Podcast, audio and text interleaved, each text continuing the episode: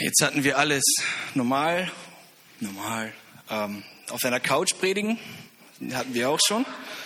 Und jetzt endlich auf, auf der Bühne. Wie geht's euch? Zeigt mal euer Lächeln. okay, okay. Ähm, also ich bin kein Gastprediger mehr möchte ich nochmal hinzufügen. Jetzt bin ich ein Jahr hier, Dankeschön. Aber es ist äh, wirklich eine Ehre, dass ich heute wieder das Wort bringen darf. Ähm, vor allem in dieser Zeit ist es wichtig, eines zu bewahren, Ruhe und Frieden. Ähm, es scheint oft wirklich unmöglich. Du brauchst nur den Fernseher einschalten und schon siehst du Chaos. Du siehst Panik, Panik vor allem. Du siehst Konflikte weltweit. Du siehst Depressionsraten. Du siehst alles Mögliche von Gründe, um keine Ruhe, keine Ruhe zu haben, keinen Frieden zu haben.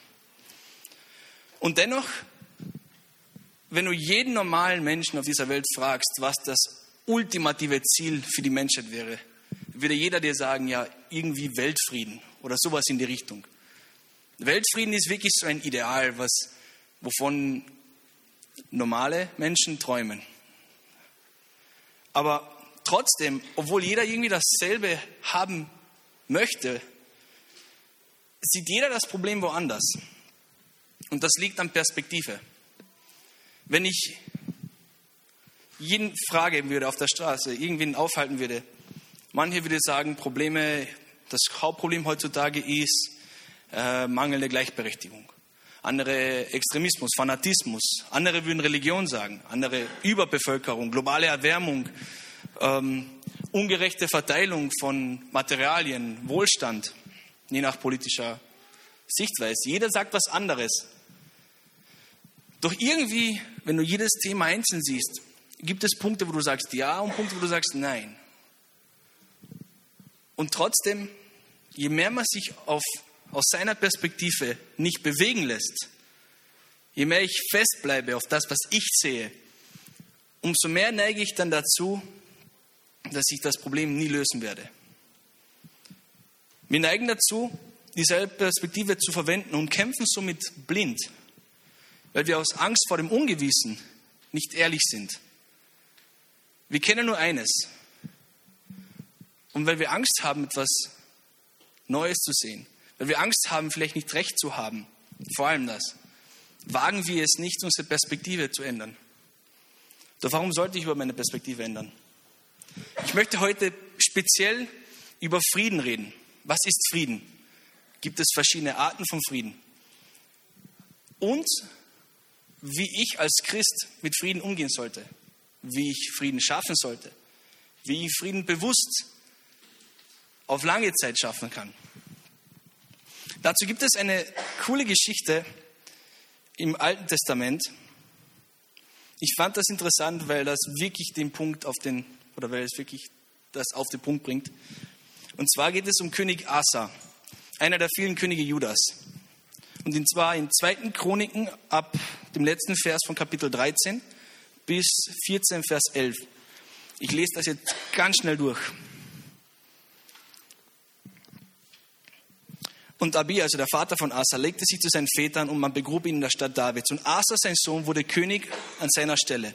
Zu dessen Zeiten hatte das Land zehn Jahre lang Ruhe. Und Asa tat, was gut und recht war vor dem Herrn, seinem Gott. Denn er entfernte die fremden Altäre und die Höhen und zerbrach die Gedenksteine und hieb die Aschera-Standbilder um. Und er gebot Judah, den Herrn, den Gott ihrer Väter zu suchen und nach den Gesetz und Geboten von Moses zu handeln. Er entfernte auch alle, alle äh, Städten Judas, die Höhen und Sonnensäulen und alle diese, also Götzenobjekte und, und alles, was im Königreich war. Und er baute feste Städte in Juda, weil in jenen Jahren das Land Ruhe hatte. Also er hat Festungen gebaut. Er hat seine, er, es war historisch geschehen, gesehen, hat er auf strategischen Punkten im ganzen Land äh, Festungen gebaut. Verteidigungsanlagen. Weil eben das Land Ruhe hatte und kein Krieg gegen ihn geführt wurde, denn er gab ihm Ruhe. Und Asa sprach zu Judah, lass uns diese Städte bauen und sie mit Mauern umgeben und mit Türmen, Toren und Riegeln, weil das Sand noch frei vor uns liegt. Denn wir haben den Herrn, unseren Gott, gesucht. Wir haben ihn gesucht und er hat uns Ruhe gegeben ringsumher. So bauten sie und es gelang ihnen. Ist irgendwie interessant und irgendwie ein Paradox. Der Herr schenkt mir Frieden. Und kein Land ringsumher wollte Krieg mit mir führen. Und was macht er? Er rüstet auf. Weiter sehen wir, er rekrutiert Hunderttausende. Er baut weiterhin Verteidigungsanlagen. Er hat in, in sogar Militärstudien investiert, dass sie Verteidigungsmechanismen entwickeln, was damals überhaupt neu war oder in der Region neu war. Und das trotz Frieden. Im Vers 8 sehen wir aber Serach, der Kuschit, also heute ist Äthiopien, zog aus gegen sie mit einem Heer von tausendmal tausend, dazu 300 Streitwagen, und er kam bis Maresha. Und Asa zog aus ihm entgegen, und sie rüsteten sich zum Kampf im Tal Sefta bei Maresha. Und Asa rief den Herrn, seinen Gott, an und sprach, Herr, bei dir ist kein Unterschied zu helfen, wo viel oder wo keine Kraft ist. Hilf uns, Herr, unser Gott, denn wir verlassen uns auf dich und in deinen Namen sind wir gegen diesen Haufen gezogen. Du, Herr, bist unser Gott. Vor dir behält der Sterbliche keine Kraft. Da schlug der Herr die Kuschiter vor Asa und vor Juda, sodass die Kuschiter flohen. Gott gab Juda äh, zehn Jahre Frieden. Was würdest du machen? Und ich möchte jetzt speziell eine bestimmte Einstellung ansprechen. Ihr kennt das bestimmt. Boah, ich brauche jetzt zwei Wochen Urlaub, ich muss abschalten. Abschalten. Habt ihr sicher schon gehört, sicher schon gesagt, ich muss abschalten. Warum? damit ich dann nach zwei Wochen wieder einschalten kann. Viele Menschen aus Unzufriedenheit nehmen sich eine Pause, kommen dann aber wieder zurück zum alten Sein. Zurück zum alten Lebensstil, Habits, also Gewohnheiten, ändern nie was dran, aber nehmen sich Auszeiten. Was ist falsch dran? Na, das Problem ist, wenn du wieder zurückkommst und einschaltest, hat sich nichts geändert. Dein Konflikt ist derselbe. Egal wie lange dieser Frieden dauert, diese Ruhezeit dauert. Wir reden, ich habe vorhin über diese Angst gesprochen, die Perspektive zu ändern. Nun, König Asa hat die Ruhe genau richtig verwendet, um sich die, für die Unruhe vorzubereiten. Ich bin selber schuldig, wenn ich oft zu Hause einmal Zeit habe, weil ich erschöpft bin von Arbeit und was auch immer ich äh, unternehme. Und ich, ich ertappe mich selbst, dass ich einfach nichts tue. Netflix und einfach drauf losschaue. Seit neuestem bin ich Formel 1-Fan, weil die Netflix-Serie gut ist. Aber ich habe nichts Wirkliches realisiert. Und dann wieder zurück. Und dasselbe ist eigentlich in vielen Aspekten. Ich habe jetzt über Arbeit gesprochen. Aber das kann wirklich alles sein. Was ist ein Konflikt? Arbeit kann ja super sein, aber da kann vielleicht eine Gesundheit ein Konflikt sein. Vielleicht kämpfst du mit Depression, vor allem in diesen Zeiten. Vielleicht hast du Probleme in einer Familie. Bestimmte Beziehungen funktionieren nicht richtig. Eltern, Geschwister, Kinder, Ehepartner. Vielleicht ist das dein Konflikt. Doch wie genau, wenn man mitten im Konflikt schon ist und man ist unvorbereitet, wie komme ich dann drüber hinweg? Wir kennen das am falschen Ort, zu, äh, zur falschen Zeit am falschen Ort sein. Oder? Ich verwende das dementsprechend vorsichtig, weil manchmal kommen Sachen, die kommen einfach. Und egal was du tust, egal wie du dich vorbereitest, es passiert. Oder es passiert eben nicht. Aber es gibt solche Dinge. Doch meistens, wenn wir um zwischenmenschliche Konflikte reden, dann ist es meistens eine Folge von meinem Handeln oder meinen Worten. Und in dieser Hinsicht muss man schauen, dass man irgendwie den ganzen den Noise, die Geräusche um sich ausblendet und wirklich darauf achtet, was würde, was würde Gott tun. Konflikte kommen, aber die Einstellung, die Perspektive können uns helfen, da rauszukommen oder dies eben zu über, über, überwinden. Interessant war, viele, haben, viele Historiker denken, dass Asa eben dieses Massen, diese Massenrekrutierungen und das Rüsten aus, äh, aus seinem Zweck machen wollte, dass er irgendwie, naja, einen Status bringt, dass die ganzen Länder rumher denken, okay, diesen ernst zu nehmen. Und äh, manche denken, dass eben deswegen die Kuschiter aufgezogen sind gegen, gegen sie in den Kampf, weil sie denken, das war alles Fake News. Und äh, sie haben zwar nur auf Papier rekrutiert, aber die haben ja sicher Frieden, kein Interesse, keiner denkt an Krieg. Das ist so wie, ähm, ich sage es jetzt, im österreichischen Bundesheer, da gab es so oft in der Grundausbildung, der eine oder andere sagte, das brauche ich ja nie, aber in Österreich brauchst du das ja nie. Und, und manche denken, und eben die Kuschita, manche Historiker behaupten, die Kuschita hatten eben das gedacht und sind eben aufgezogen. Aber sie waren bereit, weil sie waren fast eins zu zwei überlegen. Also die waren fast doppelt so viel wie die, wie die, äh, wie die Judaiten. Genau. Und äh, trotzdem haben sie sie besiegt. Das ist ein Beweis, dass sie wirklich trainiert haben, dass sie sich vorbereitet haben, dass sie investiert haben, als wäre es Krieg. Und ich behaupte oder sehe das so, mehr auf Jesus schauen bedeutet, Frieden im Konflikt zu sehen und Konflikt im Frieden zu sehen. Wir lesen sehr oft darüber, wie wir unsere Sorgen auf Jesus werfen sollen. Alle unsere Sorgen geben wir ihm, egal was los ist, und er gibt uns Frieden, innere Ruhe. Wir haben das alles schon mal erlebt, wir kennen das, aber wie ist es umgekehrt? Warum sollte ich im Frieden an den Konflikt denken? Es wäre unklug, nur weil jetzt alles passt, seine, seine Rüstung sozusagen niederzulassen, seinen Schutz niederzulassen.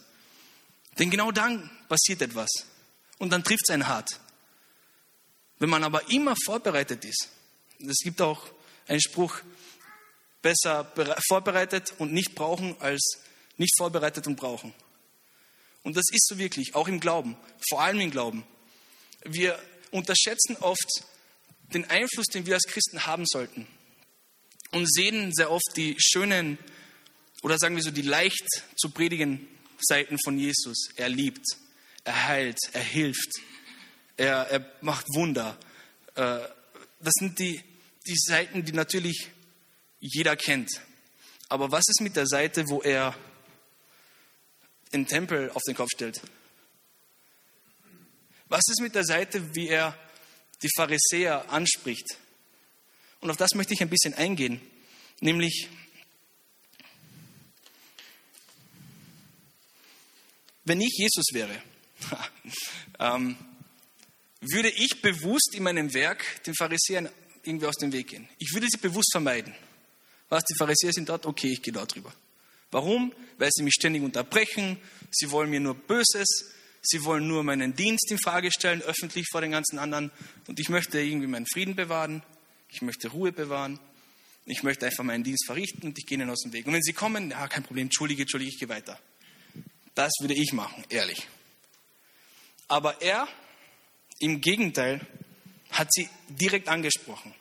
Sie haben ihn so oft versucht, weil sie eben die Schriftgelehrten waren. Sie waren die obersten, belehrtesten Schriftgelehrten überhaupt. Sie kannten das Wort in- und auswendig.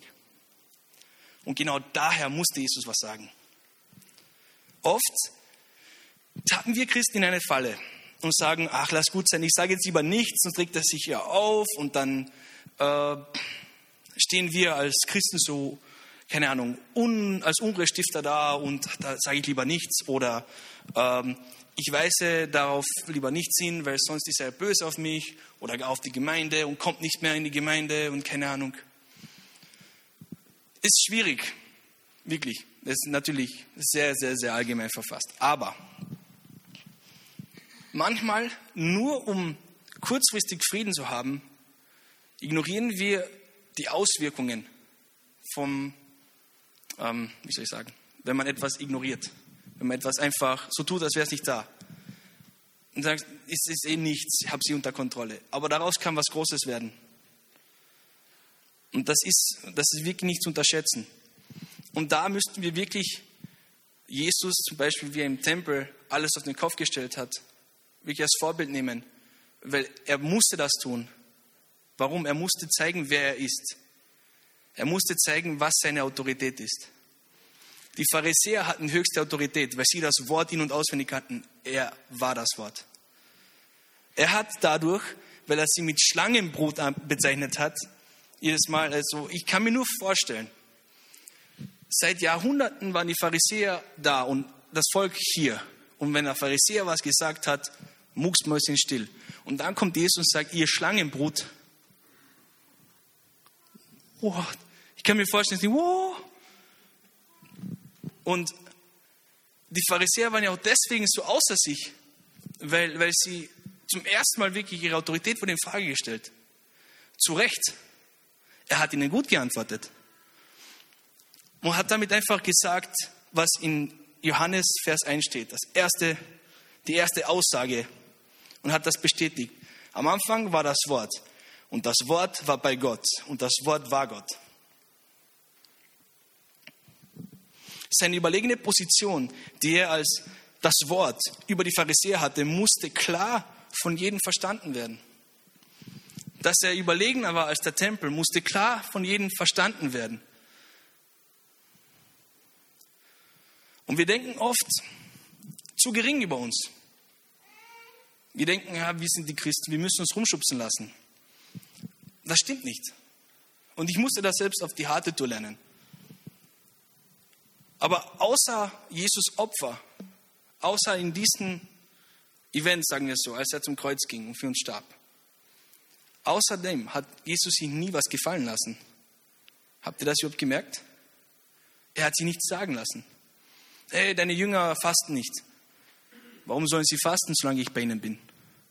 Hey, deine Jünger essen am Sabbat. Wurde der Mensch für den Sabbat geschaffen oder der Sabbat für den Menschen? Er war in der Autorität und hat dementsprechend auch geantwortet. Und wir müssten mehr von dieser Einstellung auch für uns nehmen. Natürlich müssen wir alles in Liebe machen. Alles in, so machen, dass wir aufeinander achten und nicht jemanden vielleicht missachten oder aus Bosheit so antworten und sagen, okay, jetzt spreche ich mit der Autorität Gottes. Ähm, es ist ein schwieriges Thema, weil es keinen klaren Weg gibt, weil jede Situation anders ist, natürlich. Aber Jesus ist alles. Er ist sowohl hilfsbereit, er ist derjenige, der immer eine zweite Chance gibt. Und er ist praktisch Liebe. Das heißt, selbst wenn wir etwas sagen müssen, dann sollen wir es in Hilfsbereitschaft tun. Immer so sagen, dass die andere Person versteht, ich habe eine zweite Chance. Immer Liebe beweisen. Jetzt frage ich dich, was ist dein Konflikt? Ist dein Konflikt äußerlich oder innerlich? Ist es in der Gesellschaft außen? Ist es in deiner Familie? Ist es in deiner Seele? Ist es deine Gesundheit? Vor allem jetzt, wie vorher schon angesprochen, geistige Gesundheit, Depression. ist ein sehr wichtiges Thema. Zudem möchte ich persönlich auch sagen, ich hatte vor zwei Jahren, ähm, während ich noch in Rumänien war auf Mission, hatte ich wirklich arge, tiefe Depression. Und es ging irgendwie, ich habe es immer unterschätzt. Ich dachte mir, hey, ich bin jung, was ist Depression? Wurde mir auch immer so in, in unserer Kultur gesagt, was depressiv, du bist schwach. ähm, und habe es aber auch dementsprechend auf mir selbst angewendet. Was depressiv? Was ist das? Aber es ging so weit, jedes Mal, als ich ein Lied hörte, wo es irgendwie in irgendeiner Art und Weise um Tod ging, hatte ich angefangen zu hyperventilieren, hatte Panikanfälle, ähm, hatte, musste weinen, konnte nicht mehr schlafen für drei, vier Tage, durchgehend. Äh, oder ich bin mit dem Auto unterwegs gewesen, wie es in Rumänien manchmal so sieht, sieht man vielleicht ein totes Tier neben der Straße, selbe Symptome, sofort Panikattacke, hyperventilieren, weinen, zittern, sofort rechts ranfahren, anhalten, warten. Und also das hat mich so arg erwischt. Und ähm, interessant ist, jedes Jahr, zur selben Jahreszeit, zur selben Zeit circa, befallen mich dieselben Gefühle. Und ähm, es ist immer ein Kampf, den meine liebe Frau mit mir mitführt, aber Depression ist echt Und ich möchte das besonders hervorheben, weil manchmal nicht genug darüber gesprochen wird. Also wenn Depression ein Konflikt ist, wenn Beziehungen mit deinen Freunden, Familie, Eltern, Kinder, Ehepartner, wenn dir das Gefühl von Sicherheit fehlt, wenn du fühlst, du hast keinen Einfluss, wenn du äh, Abhängigkeit hast, du bist abhängig von Substanzen, hey, keiner ist perfekt. Wir alle haben unsere Konflikte. Ich habe meine Konflikte. Doch die Frage stellt sich, wie können wir auch diesen Aspekt von Jesus, diesen autoritären, sagen wir so, diesen Aspekt seiner Autorität in unserem Leben anwenden, um eben diese Konflikte zu überwinden? Wir müssen anfangen, erstens umzudenken. Wenn wir immer nur diese Einschalten, Abschalten, Einschalten, Abschalten Mentalität, Mentalität haben, wird sich nie was ändern. Sondern ich muss in der Zeit, die ich habe, überlegen, ist es gut, wie ich lebe? Verwende ich meine Zeit weise? Ich habe, ich habe viele, ähm, sagen wir so, ich arbeite Vollzeit, ich habe ein Unternehmen, ich spiele Football und trotzdem habe ich genug Zeit. Warum? Wenn man sich das gut einplant. Und wenn mir Gott eben 24 Stunden am Tag gibt, so wie jeden anderen Menschen, wie, wie geht es, dass manche mehr draus machen und manche nichts? Es ist immer eine Sache der Perspektive. Und genau dasselbe betrifft auch unsere Konflikte. Wenn du nie was änderst, von nichts kommt nichts. Es wird immer gleich bleiben. Doch für uns, wenn wir, wenn wir mit etwas kämpfen, was, oder sagen wir so, wenn du zu dem Punkt gelangt bist, wo du sagst, ich kann es nicht mehr. Ich, ich sehe keinen Ausweg mehr. Ich weiß nicht mehr, was ich versuchen soll. Ich bin am Ende. Wenn du alles, was du hast, darin investiert hast, darüber hinwegzukommen, bist trotzdem nicht darüber hinweggekommen, dann wird alles nur noch schlimmer.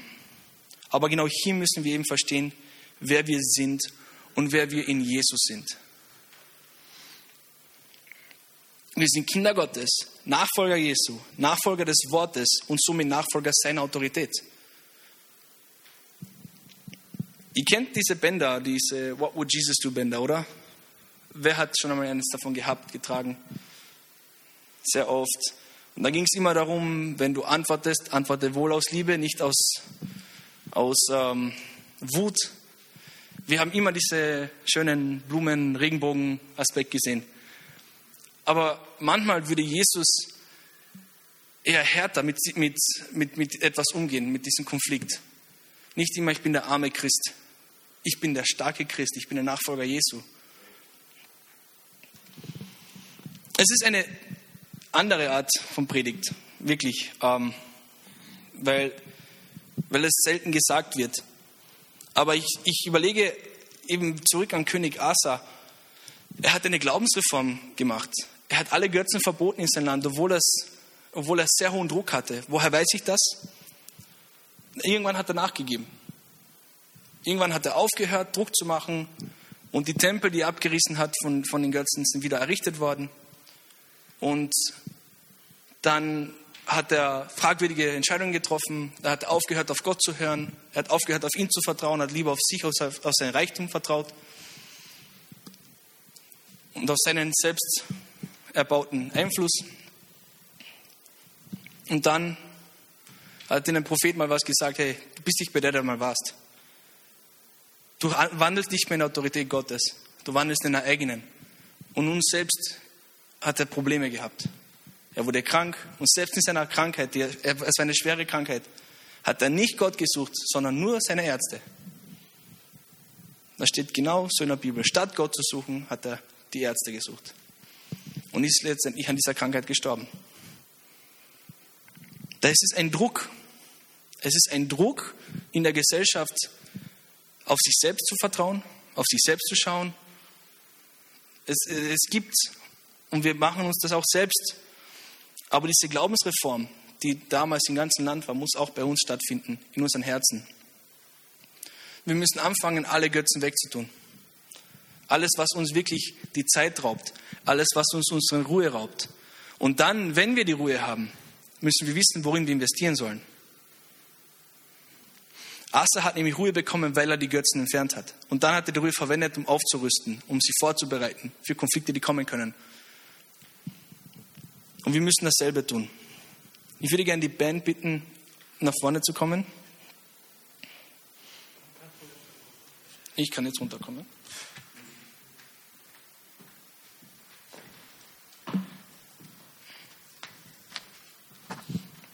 Und ich möchte, dass du jetzt wirklich an deinen Konflikt denkst. Jeder hat einen bestimmten Konflikt. Irgendwie von unten sehe ich alles besser, komisch. Ähm, jeder hat, wenn ich jetzt sage, denk an deinen Konflikt, du denkst an etwas Bestimmtes. Vielleicht gibt es da zwei, drei Sachen. Aber du weißt, da gibt es irgendwo eine Wurzel. Und ich möchte besonders ein Beispiel nehmen. Und zwar war es diese eine der Götzen, die da genannt werden, waren diese Aschera-Säulen. Das waren eigentlich Bäume, die wurden abgeholzt, ein bisschen oben weiter. Und dann wurde aus dem Rest, der noch im Boden verwurzelt war, wurde dann eine Skulptur rausgeformt, also rausgeschnitzt. Das waren eben diese Aschera-Säulen. Und die mussten ausgehoben werden, wie es auch hier steht. Ich glaube, das war im Vers, ähm, ja, in einer der Vers, den wir gelesen haben. ähm, die mussten ausgehoben werden. Es ist klar, wo ich, worauf ich hinaus möchte. Wenn wir nur oben die Zweige abschneiden, das hilft nichts.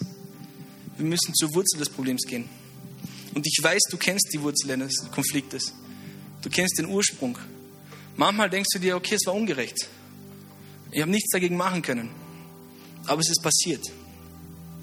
Ich denke, es ist wichtig, dass du verstehst, Gott stellt dir alles zur Verfügung, um dich auf Konflikte vorzubereiten.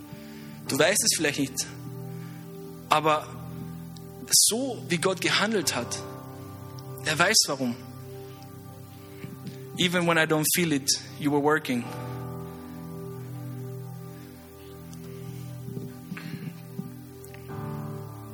Wenn du jetzt eben an diesen Konflikt denkst, ich möchte für dich beten. Aber noch viel mehr, Gott möchte dir jetzt Frieden geben. Finde den Mut, deinen Konflikt nicht mehr aus dem Weg zu gehen. Fang an, auf die Autorität Jesu zu schauen und blicke durch den Konflikt hindurch zu der Zeit in naher Zukunft, in der du es endlich geschafft hast, frei zu sein. Gott möchte dich dorthin bringen, wo du es alleine nicht schaffst. Herr Jesus, ich danke dir. Ich danke dir für jedes ehrliche Herz, das du heute hergebracht hast. Und ich danke dir, dass du über uns achtest und auf uns schaust. Für all die Konflikte, die wir haben in unserem Leben. Jeden Streit,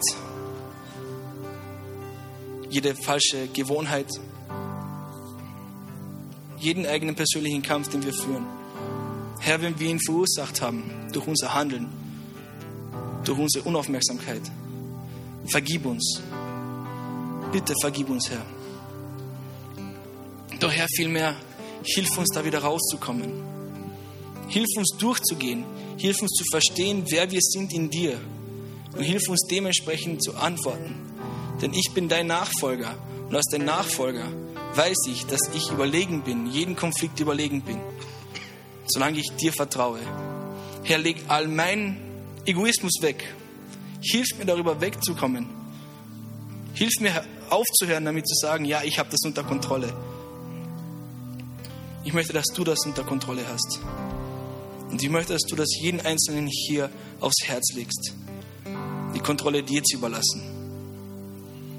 Ich danke dir jetzt schon, dass wir in naher Zukunft einer nach dem anderen glücklicher und noch glücklicher jeden Sonntag herkommen und sagen, mein Konflikt ist besiegt worden. Du hast ihn für mich besiegt.